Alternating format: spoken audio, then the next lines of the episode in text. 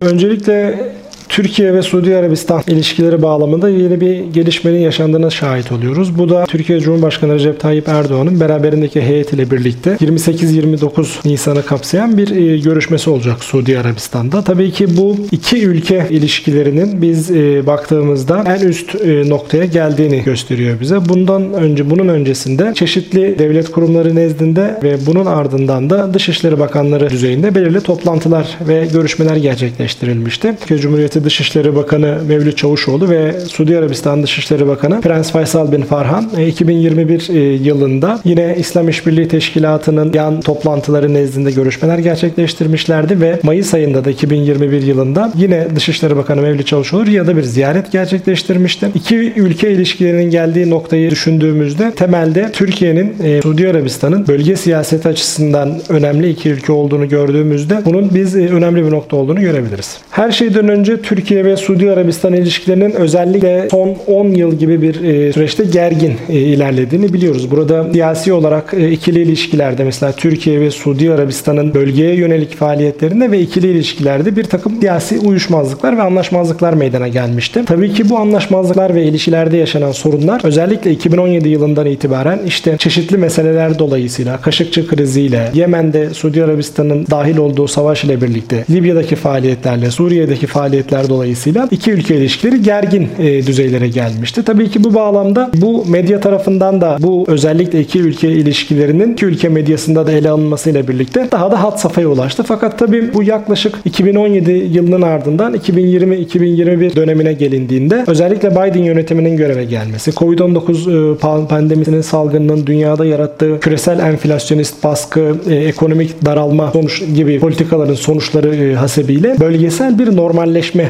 iklimine gidildi. Özellikle Orta Doğu'da ki burada biz Türk dış politikasında bir takım değişikliklerin yaşandığını gördük. Suudi Arabistan dış politikasında bir takım değişikliklerin yaşandığını gördük. Dolayısıyla her iki ülkenin dış politikasında yaşanan değişimlerle de biz burada bir bölgesel normalleşme faaliyetinin yani bu normalleşme halkasının son e, raddesinde Suudi Arabistan'la Türkiye'nin de bir araya geldiğini gördük. Bu bağlamda kısaca bahsetmek gerekirse Türk dış politikasında son dönemde biz Birleşik Arap Emirlikleri ile Mısır ile İsrail ile normalleşme faaliyetlerinin tabii ki her ülkeyle aynı düzeyde olmasa da başladığını gördük. Biliyorsunuz Birleşik Arap Emirlikleri'nin fiili yöneticisi Abu Dhabi Veliaht Prensi Muhammed Bin Zayed e, Kasım ayında Türkiye'yi ziyaret etti geniş bir heyetiyle birlikte. Buna iade ziyaret olarak Şubat ayında Türkiye Cumhurbaşkanı Recep Tayyip Erdoğan yine beraberindeki geniş heyetiyle birlikte Birleşik Arap Emirlikleri'ne bir ziyaret gerçekleştirdi ve iki ülke arasında bu süre zarfında toplamda 25'ten fazla anlaşma imzalandı. Bu iki ülkenin ilişkisinin gelişmesi aynı zamanda Türkiye, Suudi Arabistan ve Türkiye-Mısır ilişkilerinin gelişmesine de katkıda bulunan bir süreçlerin başlamasına sebep oldu. Tabii ki burada Biden yönetiminin göreve gelmesi, Covid-19 pandemisinden e, bahsetmek gerekiyor. Bu gibi gerçekliklere daha fazla uygun bir politikanın izlenmesiyle birlikte tabii ki bu bölgesel gerçekliğe bütün ülkeler e, ayak uydurmak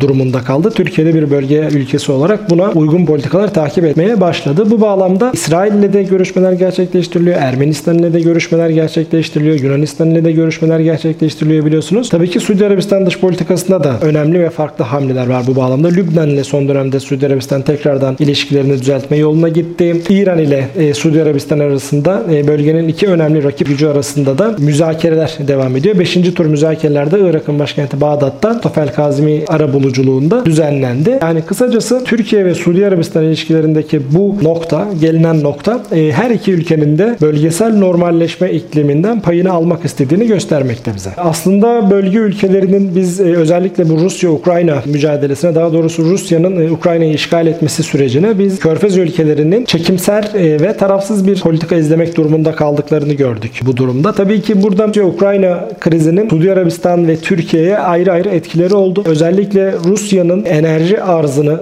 kısmak durumunda kalması savaş dolayısıyla ve tabii ki Avrupa'nın Rusya'nın gazına ve petrolüne olan talebini azaltmak durumunda kalmasıyla birlikte Suudi Arabistan ve genelde bir körfez ülkeleri de tekrardan bir enerji aktörü olarak meydana çıktı. Biliyorsunuz Katar Emireti Emir Hamed El Sani e, yakın zamanda Washington'ı ziyaret ziyaret etti ve Amerika Birleşik Devletleri Başkanı Joe Biden Katar'dan Avrupa'ya sıvılaştırılmış doğal gaz göndermesini artırmasını istedi. Bu bağlamda biz Körfez'in tekrardan bir enerji aktörü olarak ortaya çıktığını gördük. Türkiye'nin de tabii ki e, Rusya-Ukrayna meselesine ilişkin ciddi hem bölgesel hem de uluslararası anlamda çok ciddi bir ara buluculuk faaliyetleri ve bu ilişkinin, bu Rusya-Ukrayna krizinin çözüleceği en önemli merkezlerden birisi olduğunu biz gösterdik. Tabii ki burada Suudi Arabistan-Türkiye ilişkilerine çok doğrudan bir etkisinin olduğunu söylemek doğru değil. Rusya-Ukrayna krizinin ama e, her iki ülkenin de ayrı ayrı dış politikalarını ve bölgedeki faaliyetlerini etkiler.